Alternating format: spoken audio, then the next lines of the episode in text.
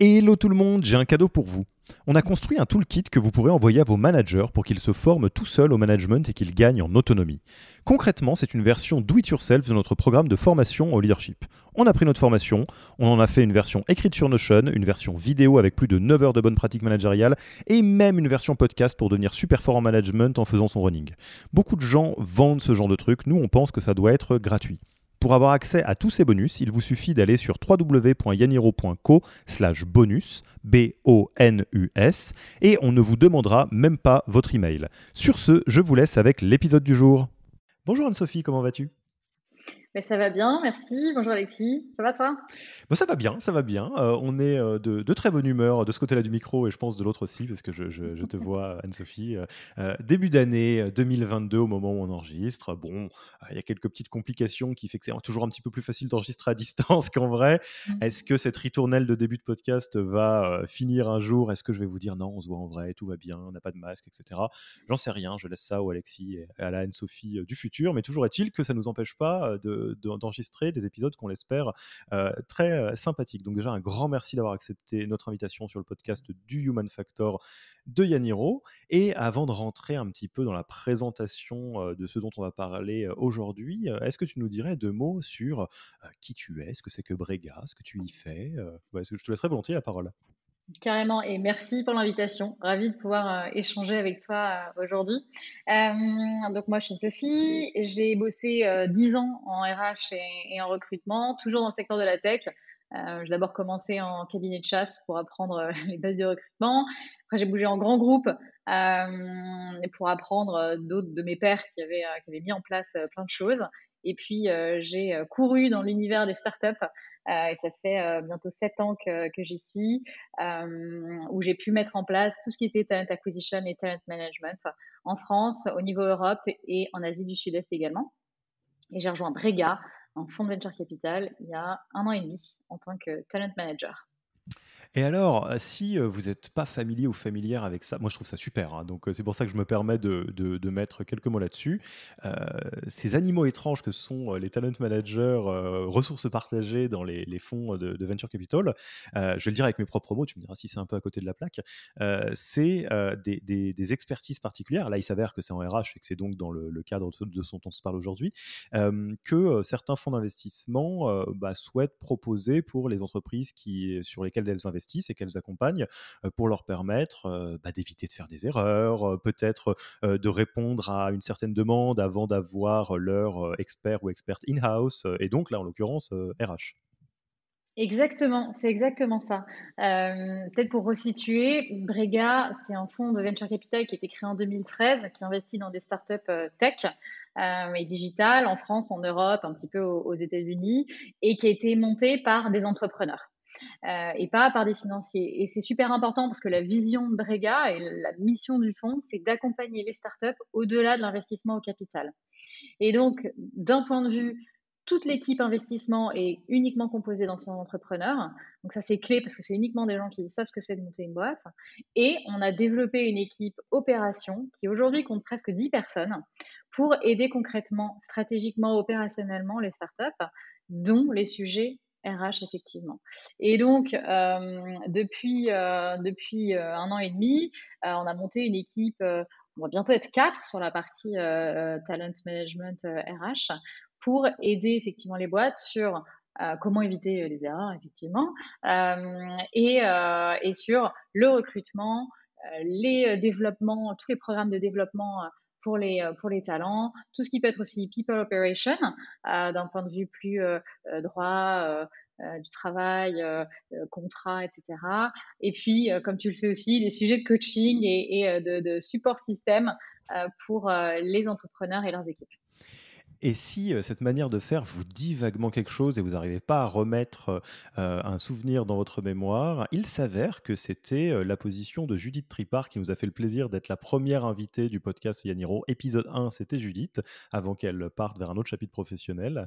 Euh, donc euh, j'en profite, Judith, si tu nous écoutes, un petit coucou. Tu sais qu'on est toujours euh, très content euh, de, de repenser à toi. Et tu parlais d'erreurs, et ça tombe bien, enfin pour être plus honnête, c'est pas tout à fait toi qui en parle, c'est un peu moi qui l'ai dit.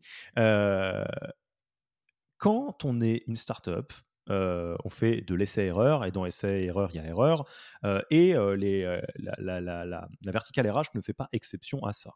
Euh, tout ce qui peut mal se passer, euh, par tradition, se passe mal euh, dans la partie people, parce que c'est super difficile, euh, peut-être parce qu'on a un peu moins de ressources que dans d'autres domaines, comme la croissance, comme la, la, l'organisation produit, et cetera. C'est exactement d'ailleurs ce qu'on essaye de faire à travers ce, ces podcasts, hein, de rendre une connaissance qui est plus accessible et des bonnes pratiques qui sont partagées.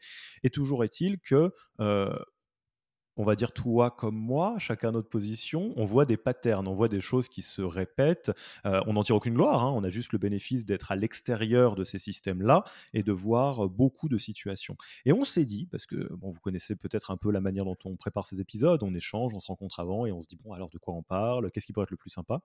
Et on s'est dit avec Anne-Sophie, quid euh, d'essayer de plancher sur les sept erreurs euh, R H en start-up, un peu comme le jeu des, des sept différences ou le jeu des sept familles. euh, Euh, le, le, voilà, sept, c'est, c'est, c'est assez joli.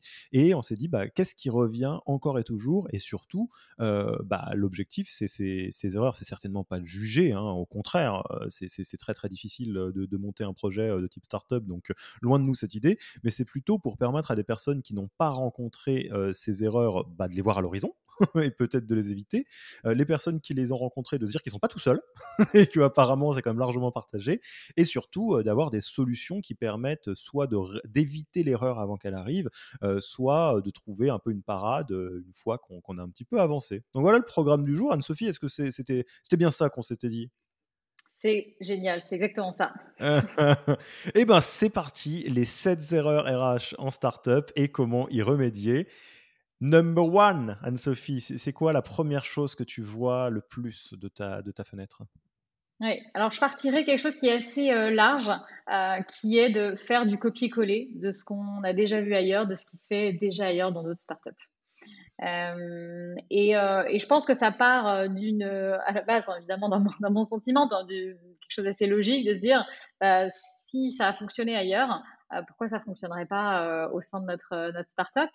Euh, si ça a été une bonne idée, pour nous, c'est plus rapide. Euh, du, du coup, ça peut marcher chez nous. Euh, et, euh, et, et en fait, euh, quand on fait ça, euh, ce qu'on rate quelque part, c'est euh, le côté incarnation. C'est-à-dire que... Euh, Euh, effectivement, on fait un copier-coller euh, sans se poser la question euh, de la raison euh, et des valeurs derrière qui ont fait euh, que ça avait du sens de mener ces actions ou ces processus ailleurs. Euh, alors, j'ai quelques idées pour illustrer euh, effectivement euh, ça. Euh, typiquement, je, j'ai changé encore récemment sur euh, l'idée de mener un I N P S, donc un Employee Net Promoter Score au sein de l'entreprise, ou une enquête sur le moral et la satisfaction des, des collaborateurs de l'entreprise. Et, euh, et la question, bah, la personne en l'occurrence n'avait pas forcément réfléchi à pourquoi je le fais. Euh, je le fais parce qu'effectivement ça se fait, c'est bien de le faire, euh, genre, j'ai effectivement envie de savoir ce qui se passe, et cetera.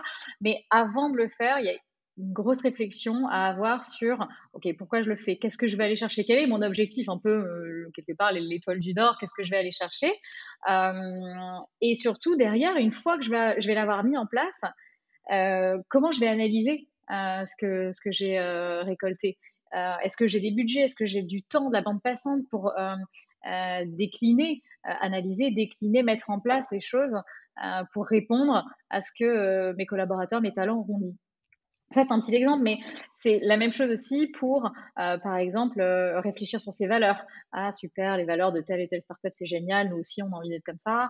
Euh, ou sur des politiques, peut-être, euh, autour euh, du télétravail ou euh, de certains avantages, des bénéfices, euh, ou même de la, stru- la structuration des équipes.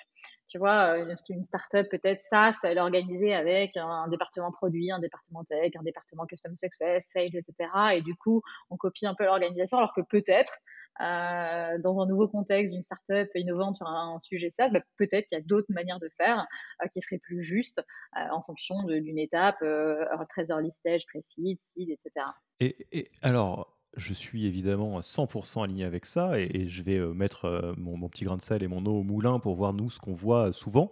Euh, en fait, effectivement, tu l'as dit toi-même, euh, s'inspirer, euh, euh, aller chiner à gauche à droite, partager des bonnes pratiques, super, bien sûr. Euh, et on vous encourage à, à vous ouvrir le plus possible, à rencontrer, à vous exposer, mais à toujours... Euh, passer ces nouvelles informations, ces nouvelles sources d'inspiration à la moulinette de la réalité euh, de ce que vous essayez de faire et de votre culture. Je, quelques exemples de choses euh, qui euh, arrivent le plus souvent, enfin que nous on a vu beaucoup. Euh, oublier la différence fondamentale qu'il y a entre le B to B et le B to C, par exemple. Alors ça, euh, ça a un impact niveau euh, euh, business, growth au général. Tu ne peux pas avoir les mêmes euh, approches en B to C qu'en B to B. Et in, in extenso, ça a une approche euh, dans, euh, enfin, ça a des répercussions dans l'organisation du travail. Euh, il faut garder en tête que, euh, par exemple, pour prendre juste un exemple euh, bateau, euh, l'organisation des sales euh, qui fait euh, un peu euh, euh, figure de référence en startup, c'est l'organisation dite Predictable Revenue, euh, qui est le bouquin qui a été écrit par Salesforce.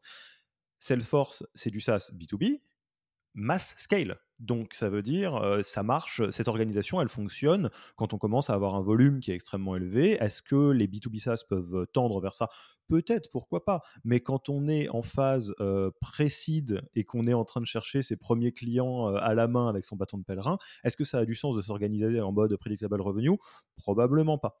Euh, autre variante que moi je vois beaucoup et, et, et où j'ai vu d'ailleurs beaucoup d'entreprises et surtout de fondateurs et de fondatrices euh, en difficulté avec ça, euh, c'est euh, croire que euh, l'organisation du travail dite libérée ou opale, euh, qu'on va retrouver dans les bouquins de Laloux par exemple, euh, c'est la seule qui vaut. Euh, et que donc c'est le Graal vers lequel il faut tendre.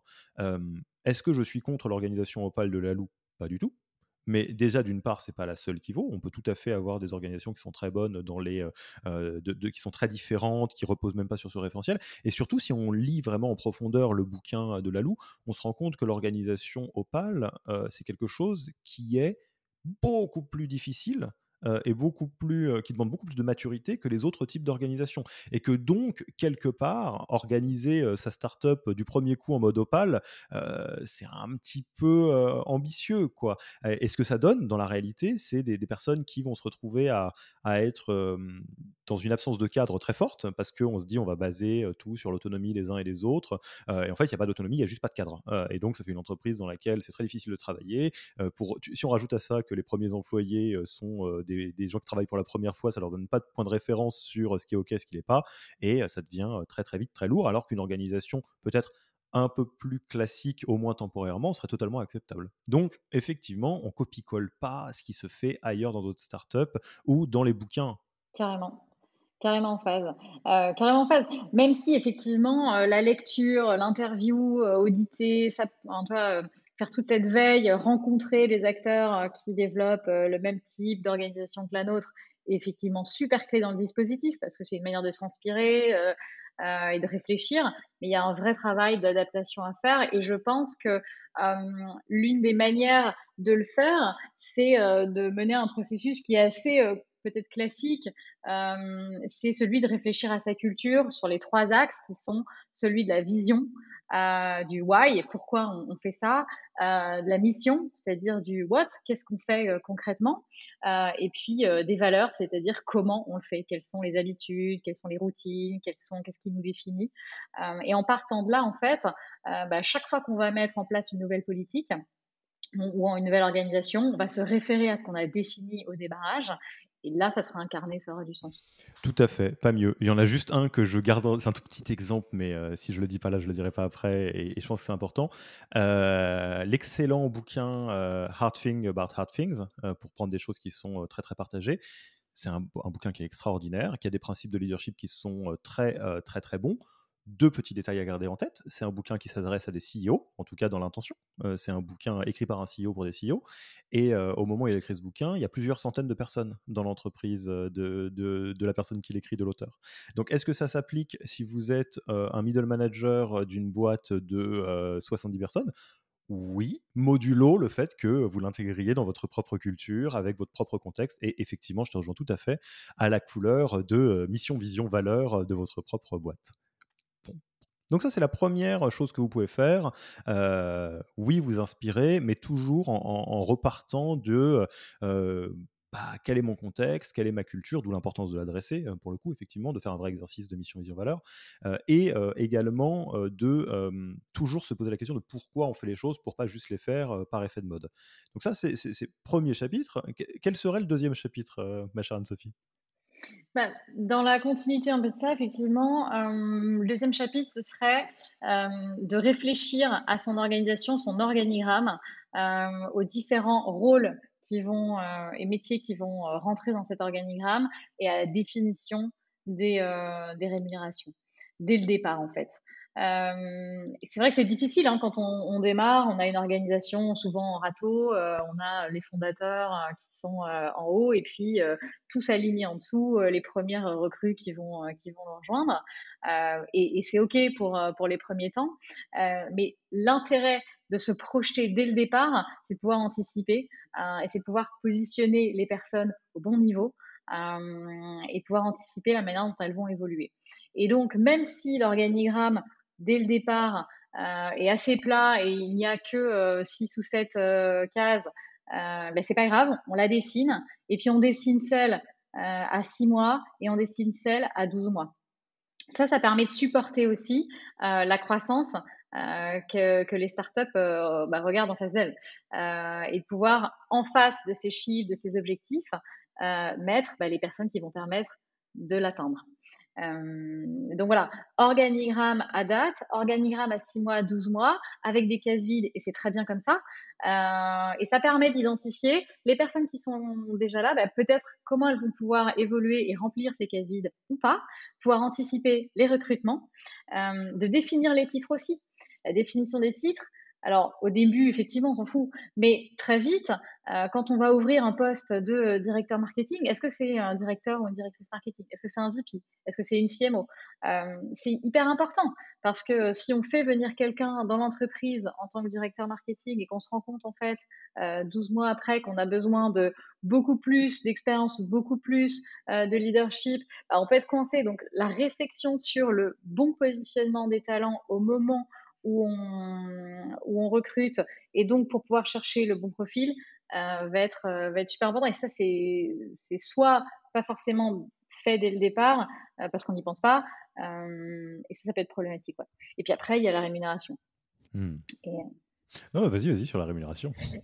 et, sur la, et sur la rémunération, euh, il y a plein d'outils, il y a plein de, euh, d'études de, de salaire, et cetera qui sortent. Et c'est, euh, euh, c'est important de, euh, de réfléchir à la bonne rémunération, à la, à la structure de cette rémunération avec euh, un fixe, un variable, des B S P C E, et cetera.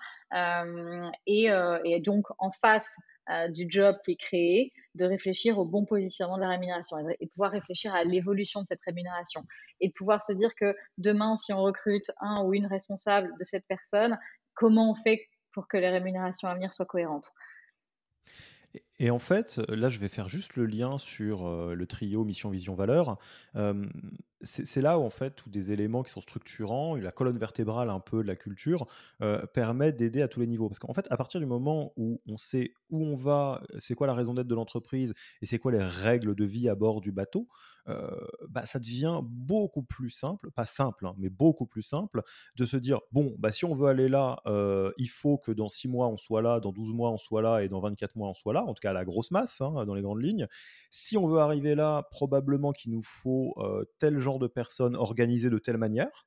Euh, et si on veut que ça se passe bien, euh, il faut probablement qu'on ait euh, bah, tel type de, de rémunération pour être euh, co- compétitif avec le marché du travail et, et pour, éventuellement tout ce qui est relatif à la culture de la boîte et aux valeurs. Si on a une, une approche qui est très très très participative, euh, on peut se dire bah, donc il faut évidemment beaucoup de B S P C E. Euh, si on a une approche qui est très euh, euh, team spirit, on va dire qu'on va faire des objectifs variables au niveau des équipes, et cetera, et cetera. Mais ça, c'est possible que quand on a justement vision, mission, valeur qui sont bien calées, parce qu'en fait on construit quelque chose, même si on peut le déconstruire et le reconstruire plus tard, pour atteindre quelque chose. Et si on ne le fait pas, faut pas penser qu'on est juste en train de ne pas le faire. Ce qu'on est en train implicitement de faire, c'est de naviguer à vue.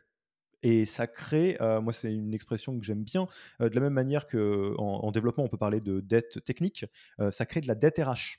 ou de la dette managériale, où en fait, euh, on avance et au bout d'un moment, on va se dire, bon, bah, finalement, la grille de, rec- de, de rémunération, on n'en a pas besoin, ça ne va pas mettre très longtemps avant que ce soit la jungle, hein, chez vous, évidemment, et que les personnes les plus solides en négociation euh, essayent de faire plier les, euh, la discussion en leur faveur, et ils auront raison. Euh, si vous avez trop recruté ou pas assez, il va y avoir des problèmes. Si vous avez été trop généreux ou pas assez généreux avec des titres, euh, bah, ça va vous retomber dessus, alors que si vous saviez un peu où vous alliez, vous aviez un cadre qui est à la fois une bonne manière de ne pas flancher s'il y a des personnes qui essayent de trop tordre le cadre, et surtout de rassurer pour des personnes qui ont besoin de savoir un peu où va le bateau, quoi.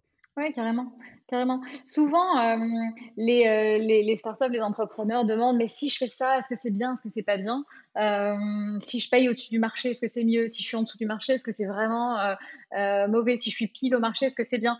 Et en fait, je leur dis souvent, bah, euh, effectivement, quelque part, il n'y a pas de, bo- de bonne ou de mauvaise. L'important, c'est que ce soit hyper incarné, que ça ait beaucoup de sens par rapport, que ce soit très cohérent en interne, euh, qu'il y ait une vraie cohérence des rémunérations en interne, une vraie, une, un vrai équilibre, euh, et que ce soit hyper incarné, que ce soit expliqué, et que ce soit communiqué, euh, et que ça se fasse partie vraiment de cette euh, vision mission-valeur. Euh, okay. et, euh, et, et pour finir peut-être sur la rémunération aussi, euh, à certains moments euh, de, de, de l'histoire d'une start-up, on va aller chercher des compétences Euh, ou des personnes peut-être plus expérimentées qui vont apporter des compétences qu'on n'a pas. Et à ce moment-là, va se poser peut-être la question de la rémunération, parce qu'on ira les chercher dans des grands groupes où les rémunérations sont peut-être différentes. Euh, un, petit, un petit twist parfois qu'on, qu'on peut se permettre, c'est effectivement euh, de, de faire venir ces personnes qui vont faire un effort de rémunération, euh, j'ai envie de dire en cash, hein, euh, sur, sur la partie fixe, euh, et de se dire que peut-être on peut projeter et dire qu'à A D plus un, ou post-prochaine levée, la rémunération changera et sera peut-être plus cohérente avec ce que la personne avait. Et ça permet de se donner le temps, ça permet d'être très cohérent avec la prise de risque, en général, c'est de toute façon associé à des S P C E, et de se dire qu'à horizon un an ou post-prochaine levée, on retournera à un niveau de rémunération qui correspondra à ce que la personne avait. Et du coup, ça donne de la perspective. Euh, et c'est cohérent avec la, le stade de la maturité de la startup. Mmh. Et euh, c'est, c'est juste que ça m'y, ça m'y fait penser, euh, parce qu'on voit quelques entreprises qui sont dans ce euh, cas de figure. C'est aussi une partie de tout l'exercice de levée de fonds. Euh, c'est-à-dire de dire, on lève des fonds parce qu'on veut aller là-bas. Et on va utiliser les fonds levés pour faire ça, pour recruter, et cetera. Et cet exercice de projection euh, est nécessaire pour tracer un peu la route de, de, de la startup, bien évidemment. Donc ouais, ça, c'était... Vas-y, c'était la deuxième. On, on passe à la troisième, ou tu avais encore quelque chose qui t'est revenu sur la deuxième erreur ? Ouais, non, j'avais peut-être un, un, un truc qui me revient. Euh, on parle du coup de rémunération, effectivement, c'est clé, le bon, euh, le bon niveau de rémunération pour les talents, et cetera. Euh, et ça me fait penser à, à la vidéo de, de Dan Pink euh, euh, sur euh, la vérité sur ce qui nous motive.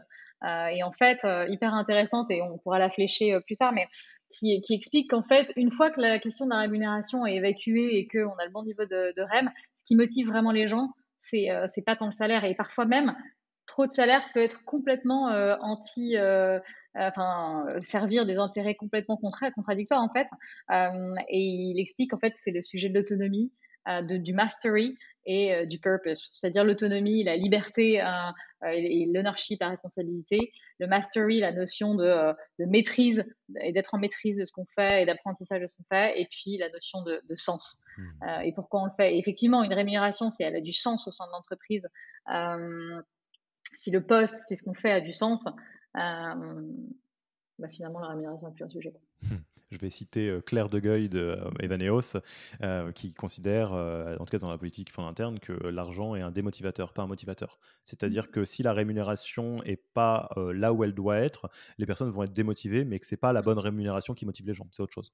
Donc, ouais, euh, il faut plutôt éviter de démotiver. Donc, troisième erreur, Anne-Sophie, qu'est-ce que qu'est-ce que tu as en tête ? Alors, la troisième erreur, elle euh, concerne les sujets de recrutement euh, et cette, euh, cette notion de euh, faire trop confiance à l'instinct, au, au gut feeling, euh, qui en général amène à euh, une dilution de la décision de recrutement aussi. Euh, et donc, euh, effectivement, pour y remédier, je pense que euh, le livre « Who », évidemment, euh, est super, est super pertinent. On va pas forcément revenir dessus, mais euh, mais je vois souvent effectivement le ah je, je le sens, je sens vachement bien euh, ce, ce, ce candidat, cette ce, cette personne, et cetera. Euh, sur la base de euh, voilà d'un sentiment, de sensation, et cetera. Évidemment, la subjectivité c'est euh, c'est, c'est clé, il faut s'en servir, il faut, mais il faut savoir la maîtriser, je pense. Et euh, et souvent l'instinct euh, va mener à euh, à, euh, à dire à ses équipes « rencontre-la, elle est super, rencontre-le, il est super ». Euh, et c'est là où on va diluer complètement la, la, la décision de recrutement, puisqu'en fait, on va demander à une équipe de cinq, six, sept, parfois plus personnes de rencontrer un talent. Euh, et au final, bah, on n'aura pas forcément évalué euh, grand-chose ou les bonnes choses. Euh, et, euh, et ça, c'est, euh, c'est, c'est une erreur super facile à faire, en fait, hein, finalement. Euh, et je pense qu'on l'a probablement tous fait euh, dans, nos, dans, notre, euh, dans notre parcours, mais euh, la manière d'y remédier, clairement, c'est, euh, c'est la scorecard. Euh, c'est clairement le, le partir de ça euh, pour euh, analyser et comprendre les talents, parce que finalement, si on ne pose pas les bonnes questions, euh, ça ne s'invente pas à la dernière minute, euh, bah, on n'évalue pas les bonnes choses. Euh, et ça, ça se prépare. Ça permet de lutter, ou en tout cas de, de réussir à contrôler, à maîtriser euh, la notion d'instinct. J'interromps l'épisode une petite seconde pour vous rappeler que si vous voulez envoyer à vos managers la version do it yourself de notre formation en management, il vous suffit d'aller sur double-vé double-vé double-vé point yaniro point co slash bonus B O N U S. Sur ce lien, vous trouverez gratuitement toute notre formation en version vidéo, podcast et la boîte à outils du management Notion qui était jusqu'alors réservée aux managers conformés. On n'aime pas vendre des secrets, on préfère vous les offrir et parier que vous bosserez avec nous si vous voulez les implémenter plus vite. Sur ce, retour à l'épisode. Alors, anecdote honteuse, walk of shame, euh, Yaniro et Alexis plutôt. Euh, donc, euh, je, je, je l'ai déjà dit, mais je le répète, je ne sais pas si vous avez entendu euh, tout, plusieurs épisodes, mais euh, donc j'ai fait euh, psycho, moi, en, for- en formation, donc, euh, ainsi que toi, Anne-Sophie, nous sommes euh, collègues euh, avec de titres de psychologue et j'ai fait psycho du travail. Donc, autant vous dire que les entretiens de recrutement, j'en ai mangé en long, en large et en travers, ça fait partie des, des parcours obligatoires. Et il n'empêche que euh, dans euh, ma position euh, à Yaniro, euh, dans des moments de recrutement, Euh, pour une raison qui, avec le recul, est totalement inexplicable, j'ai cédé au gut feeling, comme tout le monde, en me disant « mais oui, mais finalement, euh, est-ce que pour une petite boutique comme Yaniro, ça a de l'importance de faire tous ces trucs-là, et cetera » J'ai donc, euh, je dis « je » parce que même si mes associés étaient avec moi, je pense que j'ai fait plus d'erreurs que la moyenne, euh, cédé à des gut feelings en disant « ah, faut qu'on y aille, et cetera » Ça a été une catastrophe, plus, plusieurs fois, pas, pas beaucoup plus que deux, je pense, mais... Euh, Et euh, c'est, c'est particulièrement, euh, euh, entre guillemets, rigolo avec le recul que, comme tu le dis, et comme n'importe quelle personne qui s'intéresse au sujet R H en start-up et ailleurs l'a entendu un million de fois, la réponse est très simple. Méthode ou scorecard, point barre. Euh, là, pour le coup, il n'y a pas à tourner autour du pot. Et si tout le monde vous dit de le faire, euh, que ça aille d'une toute petite structure euh, à euh, Miro, euh, à euh, des grands groupes, bah, c'est juste parce que c'est pas idiot de le faire comme ça, quoi. Ouais, c'est clair, c'est clair. Euh, et, euh, et c'est vrai qu'on entend beaucoup parler de scorecard, et cetera. Et je pense que euh, euh, parfois, on peut le prendre comme euh, un, un process pour le process. Bon, ok, je vais faire la scorecard parce qu'en fait, il faut le faire pour les R H. Euh, or, euh, c'est le point de départ, effectivement. Complètement. Oui, et puis, euh, toute personne qui s'est déjà retrouvée avec un recrutement euh, qui part de traviole euh, sait à quel point euh, c'est, c'est, c'est très désagréable pour soi et pour la personne, évidemment, euh, qu'on, qu'on aurait pu, entre guillemets, on aurait pu détecter avant qu'il y avait un désalignement ou quelque chose qui ne fonctionnait pas. Bref. Euh, donc, euh, ne refaisons pas l'erreur. C'est clair, carrément. Allez, allez, Anne-Sophie, je te, je te laisse continuer. On est sur yes. un bon train, là. On avançait carrément. Le, la quatrième euh, erreur, et, et peut-être que ça sera surprenant pour, euh, pour, pour toi et pour, pour les personnes qui nous écouteront, euh, c'est de ne pas faire de feedback à tous les talents rencontrés lors des processus de recrutement. Euh, alors, je ne sais pas ce que tu en penseras, mais je, je pense que c'est une, c'est une erreur à deux niveaux. La première, je, je pense qu'offrir un job à quelqu'un, finalement, euh, c'est, c'est, c'est facile. Euh, on fait une offre, ça, c'est, voilà, c'est, on est content, euh, dire oui, euh, c'est facile. Dire non, c'est plus difficile. Euh, et quand tu dis non, et que tu assumes de dire non, et que tu expliques les raisons pour lesquelles tu dis non, euh, eh bien, tu, tu, montes, tu montes l'exemple, en fait, euh, au, au talent et à tes équipes. Et plus tard, quand on t'entre... En, Quand, en tant qu'entreprise, en tant qu'entrepreneur, tu prends cette responsabilité de dire non, tu formes tes équipes à savoir dire non, euh, tu leur montres que tu es capable d'affronter les difficultés, euh, tu les aides à euh, savoir gérer ces difficultés, euh, et du coup, on est clairement dans un cercle vertueux. Ça, c'est un premier point d'un point de vue, j'ai envie de dire, interne entreprise. Euh, le deuxième point, c'est effectivement euh, le, une question de respect et d'humanité, en fait. Euh, alors effectivement, euh, ça, ça arrive d'oublier, euh, de, de rappeler l'erreur effectivement est humaine, mais la, la notion de feedback détaillé, explicatif aux talents qu'on rencontre, c'est une question de respect d'humanité. Ça, effectivement, a un impact sur, sur ta marque employeur. On est dans un petit écosystème. Euh, reconnaître les candidats, ne pas les ghoster, et cetera, c'est quand même, euh, c'est, c'est, c'est quand même super vertueux aussi pour, pour ta marque. Euh, et surtout dans un contexte où euh, on, on a un marché de candidats euh, et de talents et de compétences, et cetera, qui est peut-être de plus en plus euh, euh, tendu et difficile. Donc, euh, donc pour moi, Euh, faire un fil, cette notion de faire du feedback euh, le plus possible par téléphone, euh, ben c'est essentiel en fait. Et alors moi je vais rebondir sur un point euh, précis euh, auquel je suis très sensible et, et sur lequel je veux bien ton avis parce que je pense que c'est, c'est, ça fait partie des choses sur lesquelles il euh, n'y a pas de réponse officielle hein, comme beaucoup de, de, de, de domaines. Euh, En fait, je vais accrocher au, à la partie humanité-respect. Euh, Il y a tellement de bonnes pratiques, notamment dans le recrutement, qu'on les suive ou pas, que des fois, on peut se retrouver à faire les choses et à pas tout à fait comprendre comment on les fait. C F, euh, enfin, ou pourquoi on les fait. C F, point numéro un, euh, c'est pas toujours facile. Euh, il y a quelque chose qui est assez complexe, euh, je trouve, à, à, à, à trouver comme créneau sur la notion de l'humanité et de la respect, c'est euh, la rap- le rapport aux personnes que tu vas décevoir, que ce soit des candidats ou des candidates que tu ne gardes pas, ou des collaborateurs, des collaboratrices dont tu vas te séparer à un moment ou à un autre. Euh, et il y a quelque chose qui est, euh, entre guillemets, qui fait partie du sport start-up, euh, qui est que sur un bateau qui est tout petit, euh, avec souvent des ambitions qui sont très fortes, c'est très, très difficile de, de, de, de, d'être dans un, un cas de figure dans lequel on accepte une part de désalignement avec des personnes de l'interne. Euh, souvent, enfin voilà, imaginez-vous sur un, un, à faire de l'aviron à huit, il y en a un qui rame un peu de traviole, ça va, ça fait vite dérailler le, le, le bateau.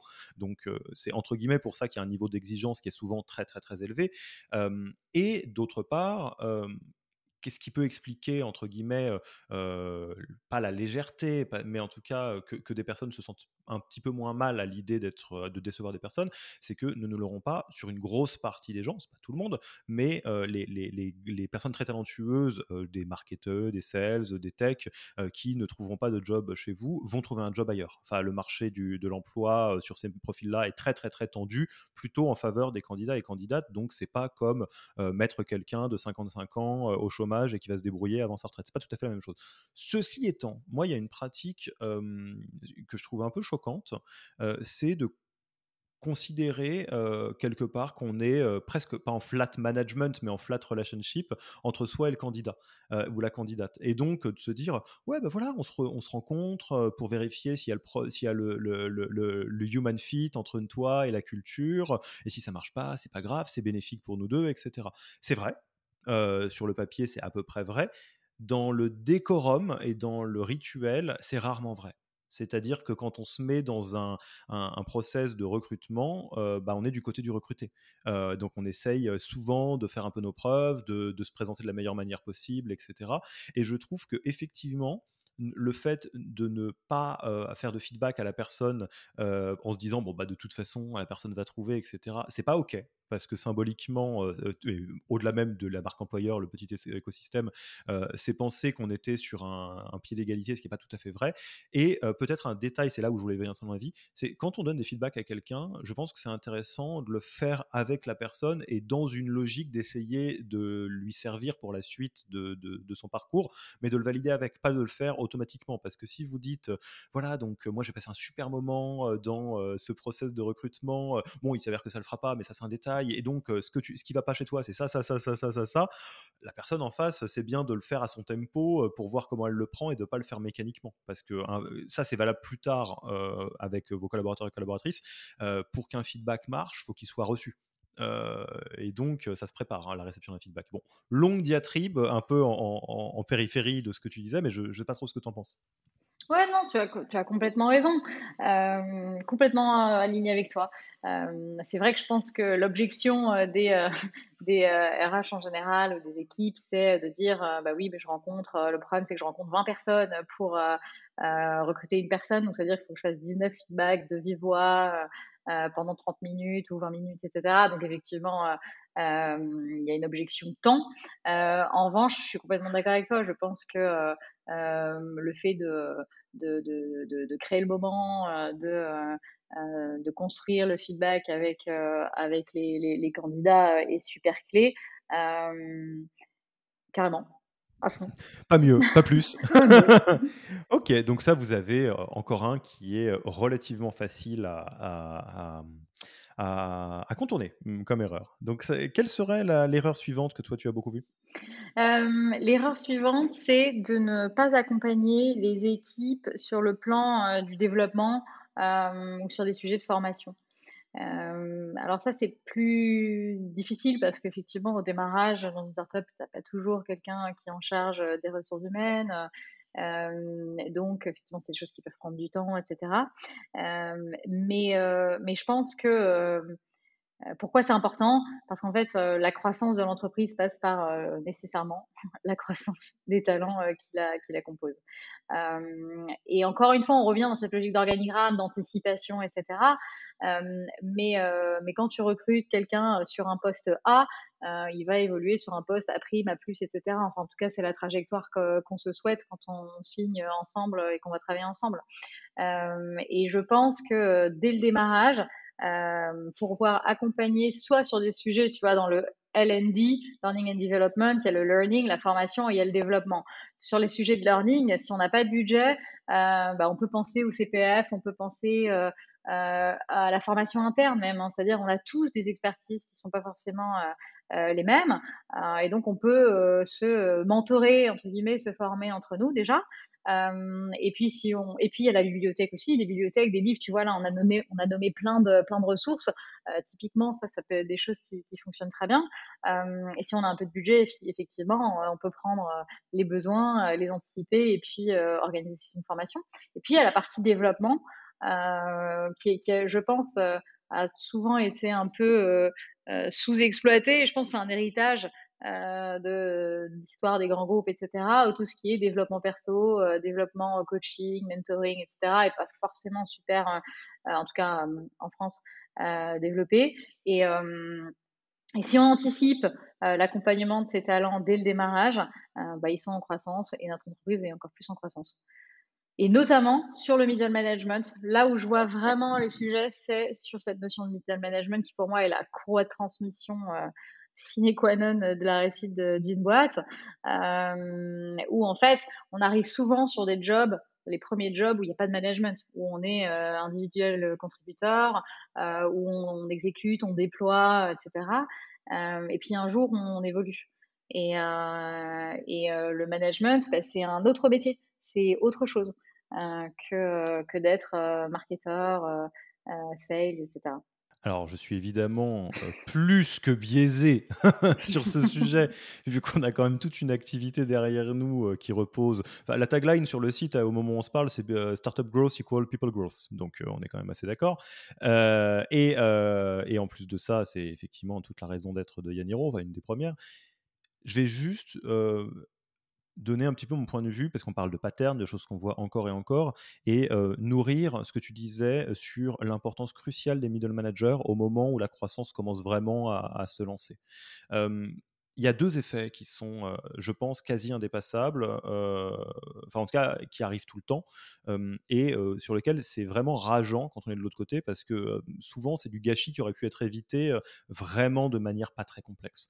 Euh, en fait, première chose, rappelez-vous bien qu'à partir du moment où on dépasse douze, quatorze, quinze personnes, on passe d'une espèce d'équipe intuitu personae à une organisation. Qu'on le veuille ou non. Euh, faites l'exercice mental. Est-ce qu'il existe des sports qui se jouent à plus de quinze en même temps ? Non. Pour une raison simple, on ne peut pas gérer euh, plus de personnes euh, d'un coup, euh, un peu dans le feu de l'action, euh, sans une orga, euh, quelle, quelle qu'elle soit d'ailleurs. Elle peut être très flat, elle peut être très squad, elle peut être très euh, pyramidale, peu importe. Mais donc, que vous vouliez ou non, à partir de ces eaux-là, euh, si ce n'est avant, il vous faut une organisation. Qui dit une orga dit des managers. C'est-à-dire il faut des relais, des courroies de tor- transmission, des personnes qui vont être un peu euh, les, les, les, les co-chefs d'orchestre de euh, cette fameuse vision mission-valeur, euh, qu'on, qu'on s'assure de faire les choses correctement, donc qu'on maintienne les valeurs, euh, qu'on aille bien au bon endroit et pour les bonnes raisons. Et là, c'est là où il y a tout le drame. Euh, vous allez bien évidemment penser, et c'est très à votre honneur, euh, à, euh, aux, aux, aux incroyables talents que vous avez à la maison. Qu'est-ce qu'ils ont en commun, vos talents ? euh, bah, dans pas mal de cas de figure, ils ont connu que votre boîte, et c'était des exceptionnels contributeurs et contributrices individuels, des super sales, des super tech, des super marketeurs, des super ops, ou ce que vous voulez, ou des customer success. Ce que ça veut dire, c'est que euh, ces pauvres personnes-là, Euh, elles vont devoir apprendre un nouveau job, un job de manager. Déjà, ça sera même peut-être pas très clair dans leur tête. Et en plus de ça, elles vont devoir petit à petit, comme tout manager, diluer un petit peu leur euh, implication dans l'opérationnel euh, pour être de moins en moins contributeurs, contributrices individuelles et de plus en plus responsables des résultats de l'équipe euh, qu'elles managent.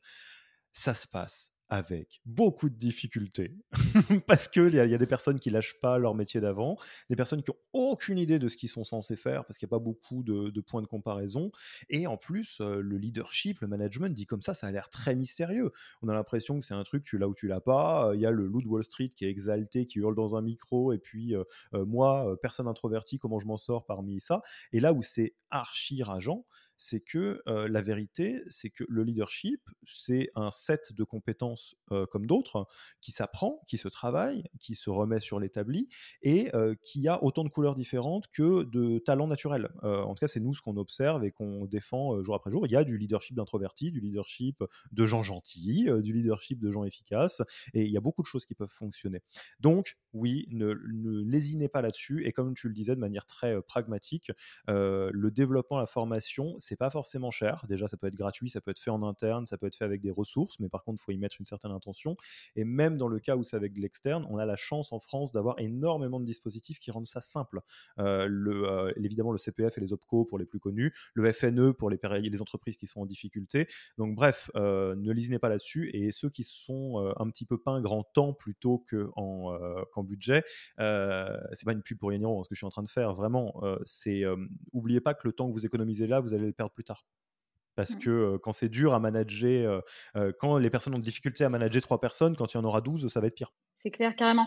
Et, et, et je rajouterai un petit truc aussi. Euh, je, je, en tout cas, moi, depuis que je travaille, euh, j'ai souvent entendu euh, des choses comme euh, euh, c'est up or out, ou euh, de fait... Euh, S'il évolue, s'il ou elle n'évolue pas dans la structure, bon, est-ce que c'est que c'est quelqu'un qui a du potentiel? Et je pense qu'il euh, y, y a un écueil qui est de dire qu'il n'y euh, a pas de logique d'expertise, en fait. Euh, mais en fait, il y a plusieurs logiques d'évolution. Il euh, y a des évolutions hiérarchiques, il y a des évolutions transverses, il y a des évolutions vers des rôles de S M I ou d'expertise euh, plus plus, et que l'un n'est pas euh, euh, moins bien que l'autre, en fait. Tout à fait. Euh, pour les gens curieux, je vous renvoie à, à la lecture de l'excellent euh, euh, Radical Candor euh, de Kim Scott, dans lequel on parle de la différence entre les superstars et les rockstars. Euh, on a, on, on, il faut des superstars dans ces équipes, des gens qui montent comme des fusées, et des rockstars euh, qui euh, sont les fondations de tout le reste, et bien souvent, c'est des experts ou des expertes. Euh, et c'est vrai que le up or out euh, est un peu poussiéreux. Bon. Mmh. Prochaine erreur, qu'est-ce qu'on, qu'est-ce qu'on a encore en stock? Mais prochaine et dernière erreur, je te dirais. Déjà euh, Mais attends, mais c'est pas possible. Dis-moi. Euh, je dirais que c'est de ne pas mettre en place dès le départ le socle euh, R H, donc Ops, opération R H, pour soutenir le développement de l'entreprise. Euh, et là-dessus, c'est, c'est vrai que c'est pas souvent pas euh, le sujet le plus euh, sexy. Pour euh, les, euh, les sujets R H, ou le plus euh, facile potentiellement, parce qu'effectivement, ça peut demander certaines connaissances euh, en droit du travail, parfois un peu technique, surtout euh, que dans nos écosystèmes, la convention Syntec est, est, est souvent euh, euh, plus fréquente, euh, avec des notions de forfait jour, de temps de travail qui sont euh, assez euh, complexes et euh, sur lesquelles on peut se tromper assez facilement, où il y a beaucoup de jurisprudence, et cetera. Euh, et donc, ce socle, sur par quoi il passe, pour moi, il passe par euh, des dossiers du personnel structurés. Alors, quand on n'a pas d'outils, bah, il n'empêche qu'ils peuvent être structurés. Quand on a un outil, c'est plus simple, euh, dans une logique de respect euh, de la R G P D, et cetera. Une logique de contrat qui sont réfléchis, qui sont propres dès le départ. Euh, et ça, ça demande juste de faire un template euh, avec euh, un, euh, un avocat euh, spécialisé. Euh, Les logiques de, euh, d'outils R H, c'est sûr, hein, que ce soit euh, pour euh, un S I R H, un A T S, et cetera. Mais en tout cas, ces outils qui permettront d'automatiser pas mal de choses, de s'appuyer sur de la donnée, et cetera. Et de gagner beaucoup de temps euh, sur les sujets plus people-driven euh, auprès des équipes, de passer du temps avec les managers, en conseil, et cetera. Et ça dégage beaucoup de temps. Donc, il y a un coût, effectivement, d'outils, mais euh, le coût, en fait, il est vite euh, vite effacé. Et puis, euh, le C S E. Alors, c'est vrai que le C S E, il y a beaucoup de discussions. Euh, est-ce qu'on le fait très tôt? Est-ce qu'au contraire, on le fait le plus tard possible, et cetera. Euh, en tout cas, moi, mon conseil, c'est de pas le faire si tard que ça euh, et, de, et de, de créer cette instance comme un allié dès le départ. Euh, une instance vertueuse, euh, de même de former les talents qui vont en faire partie, pour que ce soit un rôle super clé en fait, et que dès le départ, ce C S E il soit associé aux décisions d'entreprise, plutôt que de le voir comme quelque chose qui va être super administratif euh, et qui n'aura pas forcément d'impact du coup. Et alors moi je rajouterais le corollaire de, de cette erreur-là et de ce point-là, euh, qui doit être euh, hands down l'erreur que je vois le plus, euh, pour être tout à fait honnête, ne pas recruter un ou une R H. Euh, ou la recruter ou le recruter beaucoup trop tard euh, et euh, pourquoi est-ce que c'est clé pour exactement tout ce que vient, tu, tu viens de dire là et qui transpire dans les autres points. D'une part parce que pour bien faire ce travail ça nécessite une expertise. Euh, ça, c'est pas quelque chose qu'on peut apprendre dans trois bouquins en diagonale et le faire à la, après sa journée de travail. En tout cas, c'est difficile et c'est beaucoup, beaucoup, beaucoup moins bien fait. Euh, et d'autre part, parce que ce qu'ont en commun la plupart euh, des éléments que tu as cités avant, euh, à des expertises ou non, c'est que ça nécessite une bande passante et une intention. Donc, c'est-à-dire quelqu'un qui se lève le matin en pensant à ça. Et évidemment euh, que euh, les fondateurs, les fondatrices euh, et autres managers euh, peuvent euh, jouer ce rôle-là, mais au bout d'un moment, euh, déjà, ils peuvent pas, c'est, ils et elles ne peuvent pas s'écarteler partout. Et d'autre part, c'est beaucoup plus puissant et ça a donc l'impact sur les personnes de votre entreprise et sur la croissance euh, que vous pouvez attendre d'avoir quelqu'un dont euh, c'est euh, le périmètre et la responsabilité de A à Z, quoi. C'est clair. Bah, je peux pas dire mieux. Hein. C'est... c'est mon job. Pour le coup, là... Je bois tes paroles. Donc, on reprend les sept erreurs euh, qu'on a beaucoup vues et comment y remédier. Euh, ça ne sera pas dans l'ordre exactement, mais on, on va le faire. Donc, euh, euh, les startups ont tendance à trop faire du copier-coller de ce qui s'est fait ailleurs dans d'autres startups, alors qu'il vaudrait mieux essayer de l'adapter euh, à, à sa boîte. Euh, erreur numéro deux, euh, ne pas accompagner ses équipes sur le plan formation, développement, notamment les middle managers, ce qui va un petit peu vous revenir en, en torpille un peu plus tard. Euh, numéro trois, euh, délaisser l'organigramme et donc la définition des titres et donc les niveaux et donc la grille de salaire. Je vous renvoie à l'excellent épisode qu'on avait enregistré avec Virgile Ringard de Figures sur la rémunération, le compen ben, euh, donc qui doit être dans l'épisode dix, onze, quelque chose comme ça. Euh, Faire trop confiance au gut feeling dans le recrutement et se dire qu'on euh, n'a pas vraiment besoin de la scorecard et de tous ces machins processés. Bon, dans la vraie vie, euh, vous allez vous épargner beaucoup de cheveux gris euh, à, à faire les choses bien dès le début. Euh, négliger le fait de faire des feedbacks à tous les talents rencontrés, ce qui n'est euh, pas un bel exemple d'humanité et d'exemplarité euh, de votre part. Et en plus de ça, euh, le, l'écosystème étant petit et parlant beaucoup, pareil, ça ne va pas vous rendre service. Et enfin, euh, comme tu le disais, euh, ne pas mettre en en place dès le départ un socle administratif R H pour soutenir le développement de l'entreprise et in extenso euh, ben, ne pas recruter quelqu'un dont ça va être le métier. On, est, on a tout rebalayé là ? Yes. Bon, eh bien écoute, franchement, je suis stupéfait qu'on puisse parler de tout ça euh, en aussi peu de temps. Euh, je, je, je tiens à te dire euh, bravo. euh, on a pu faire un, un, un beau tour et, et je te propose qu'on passe tranquillement donc, de fait à, à la fin de l'interview. Euh, déjà, Anne-Sophie, où est-ce qu'on te retrouve s'il y a quelqu'un qui veut échanger avec toi, qui veut prendre contact pour une raison ou pour une autre? C'est quoi le meilleur canal? LinkedIn, j'ai envie de dire. Simple. Facile. Hein, Facile, simple. Ouais. Euh, ensuite, est-ce qu'il y a un livre, un podcast, un blog ou plusieurs que tu aimerais recommander aux auditeurs et aux auditrices ? Oui, euh, oui, carrément. Et j'ai choisi de parler de, des quatre accords toltèques euh, de Miguel Ruiz, euh, qui reprend donc hein, les quatre accords. Soyez impeccable avec votre parole, ne prenez rien personnellement, ne faites pas de suppositions et faites toujours de votre mieux. Et pourquoi ? Parce que je pense que ça traduit un peu ce qu'on a essayé de se dire là aujourd'hui euh, autour de, tu vois, le, l'honnêteté intellectuelle, l'humanité, le respect, euh, euh, le, le fait d'incarner les choses, et cetera. Et euh, on passe beaucoup de temps à lire beaucoup de livres techniques, et cetera. Et de, d'engranger du, du, du savoir. Et je trouve que passer du temps aussi à lire des livres sur des sujets de développement perso, euh, ça apporte beaucoup de choses aussi. Ok, les quatre accords tol- euh, toltèques, j'en profite pour placer ma ritournelle préférée. Euh, si vous avez l'impression d'entendre toujours les mêmes livres, et les quatre accords toltèques est très souvent euh, cité, et que vous ne l'avez pas lu, c'est sûrement le moment. Parce que quand pas mal de personnes disent que c'est bien, il y, y a souvent des raisons. Et enfin, tu connais notre tradition préférée dans ce podcast, hein, euh, c'est un lieu pour euh, aussi mettre en avant quelqu'un, euh, je ne sais pas, qui te fascine, qui, euh, que tu trouves qui est vraiment impressionnant. Enfin, en tous les cas, si tu devais passer le micro à un ou une prochaine invitée, après la personne pourra ou pourra pas, ça c'est un autre débat, euh, ce serait qui ? Ce serait Audrey Toussaint, qui est V P People de Lemonway, et que euh, je trouve passionnante et passionnée, et donc euh, je pense que vous aurez un échange super intéressant. Eh ben Audrey, si tu nous écoutes, euh, que tu as le temps, l'envie, euh, le, la, la, la sentence est tombée. Tu viens d'avoir une place ouverte par Anne-Sophie dans le podcast Yaniro et euh, je, je te rencontrerai avec beaucoup de plaisir. Bah, écoute Anne-Sophie, merci beaucoup pour, euh, pour euh, cet épisode. C'était un vrai plaisir d'enregistrer euh, euh, avec toi et puis euh, de pouvoir bénéficier finalement d'un angle qui est un peu différent euh, de d'habitude parce que euh, tu rencontres beaucoup d'entreprises, tu es dans, euh, proche du coup forcément de, d'un fonds d'investissement, donc ça t'ouvre, ça t'ouvre un, un angle qui est un peu euh, différent et euh, donc bah, n'hésitez pas à nous dire si euh, vous avez envie de, d'avoir encore plus d'angles de ce genre-là, un peu différent de juste, hein, vous ne me voyez pas mais je fais des guillemets avec les mains, euh, V P People en start-up. Et euh, en ce qui me concerne, moi, il ne me reste plus qu'à te dire à, à très vite et à bientôt.